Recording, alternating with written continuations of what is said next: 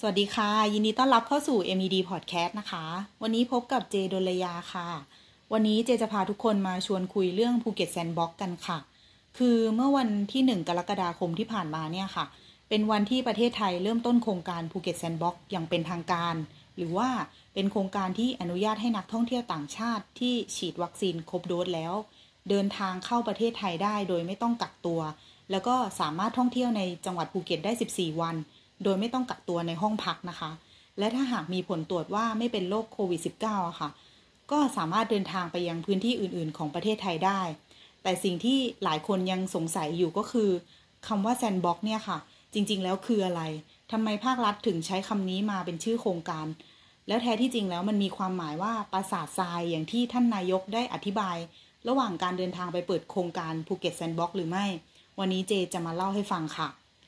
คำว่า sandbox นะคะ ถ้าเราแปลความหมายตามตัวเลย ก็จะหมายถึงกระบะที่เด็กๆ เอาไว้เล่นก่อทรายเป็นปราสาทค่ะ พอเล่นเสร็จก็จะเก็บทรายเข้าที่ แล้วถ้าอยากเล่นอีกครั้งก็จะนำออกมาใช้ใหม่ และนอกจากความหมายที่ตรงตัวแล้วค่ะคำนี้ยังถูกนำไปใช้ในวงการอื่นๆ อย่างเช่น วงการไอทีนะคะ ซึ่งจะหมายถึงสภาวะแวดล้อมในการทดสอบโปรแกรมหรือแอปพลิเคชันที่มีการพัฒนาขึ้นมาใหม่ พร้อมกับประเมินค่าฟีเจอร์ต่างๆ ในขณะที่แวดวงเทคโนโลยีทางด้านการเงินนะคะ จะมีคำว่า regulatory sandbox โดยที่จะเป็นเรื่องเกี่ยวกับสภาวะแวดล้อมในการดำเนินธุรกรรมบางอย่าง ที่มีการผ่อนปลนกฎระเบียบ ข้อกฎหมาย เพื่อหาผลลัพธ์ หรือว่าผลกระทบที่เกิดจากกฎระเบียบ หรือว่าข้อกฎหมายใหม่นะคะ ดังนั้นคำว่า sandbox ก็อาจจะเป็นคอมพิวเตอร์สักเครื่องเซิร์ฟเวอร์สักชุด หรือว่าเครือข่ายคอมพิวเตอร์ค่ะ ที่เอาไว้ทดสอบการทำงานในสภาวะแวดล้อมเสมือนจริง แต่ผลลัพธ์ ความเสียหายแล้วก็ความสำเร็จอะค่ะ จะไม่ส่งผลกระทบต่อการใช้งานจริง ซึ่งไอ้เจ้า sandbox เนี่ยนะคะ จะเอื้อประโยชน์ให้นักพัฒนาได้ใช้จินตนาการ แล้วก็ความคิดสร้างสรรค์ รวมไปถึงทดลองไอเดียได้อย่างเต็มที่ โดยปราศจากข้อจำกัดด้านกฎระเบียบ เพื่อให้เห็นว่าในสภาวะการใช้งานที่เสมือนจริงเนี่ยค่ะ จะเกิดผลอะไรต่อระบบที่ออกแบบไว้นั่นเองนะคะ และในการจัดทำแซนด์บ็อกก็ต้องมีขอบเขตที่ชัดเจน เพื่อไม่ให้การดำเนินการใด ๆ ส่งผลกระทบต่อการใช้งานจริงโดยเด็ดขาด แม้ว่าการดำเนินงานที่เกิดขึ้นเนี่ยค่ะ จะประสบความสำเร็จมันก็จะจบลงที่ sandbox ฉะนั้นการเปิดภูเก็ต sandbox ก็คือการใช้พื้นที่ในจังหวัดภูเก็ตเนี่ยค่ะ เป็นพื้นที่ทดสอบการท่องเที่ยวของประเทศไทย โดยมีเงื่อนไขว่าประชาชนในพื้นที่จะต้องได้รับการฉีดวัคซีนป้องกันโรคโควิด -19 แล้ว รวมไปถึงนักท่องเที่ยวที่จะเข้ามา ก็จะต้องได้รับการฉีดวัคซีนครบโดสแล้วเช่นกัน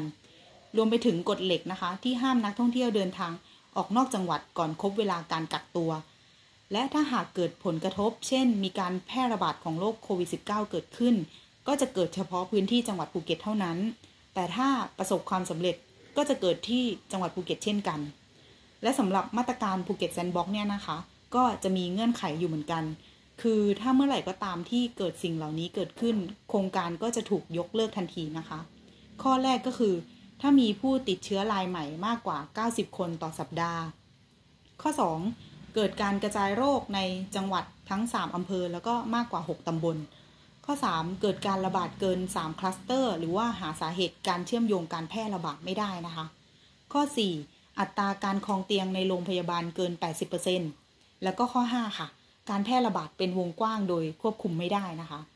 แล้วคำถามต่อมาก็คือ แล้วทำไมต้องเริ่มโครงการจากจังหวัดภูเก็ตก่อนคำตอบก็คือ เพราะจังหวัดภูเก็ตอะค่ะมีความสำคัญต่อภาคการท่องเที่ยวในประเทศไทยอย่างมาก ซึ่งเราจะเห็นได้จากข้อมูลของกระทรวงการท่องเที่ยวและกีฬาค่ะ ที่ระบุไว้ในปี 2562 ค่ะ ว่าประเทศไทยมีนักท่องเที่ยวต่างชาติเดินทางเข้ามามากถึง 39.9 ล้านคน แล้วก็มีรายได้จากการท่องเที่ยวมากกว่า 1.91 ล้านล้านบาทต่อปีนะคะ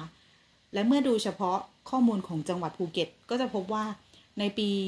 2562 เนี่ยค่ะ จังหวัดภูเก็ตมีนักท่องเที่ยวต่างชาติเดินทางไปถึง